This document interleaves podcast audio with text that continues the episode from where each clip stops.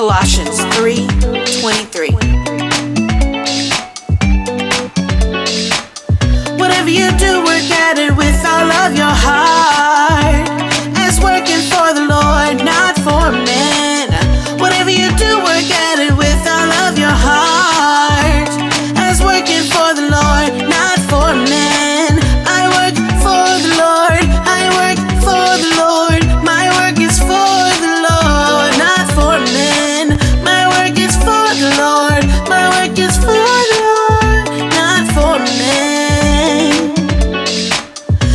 you do again.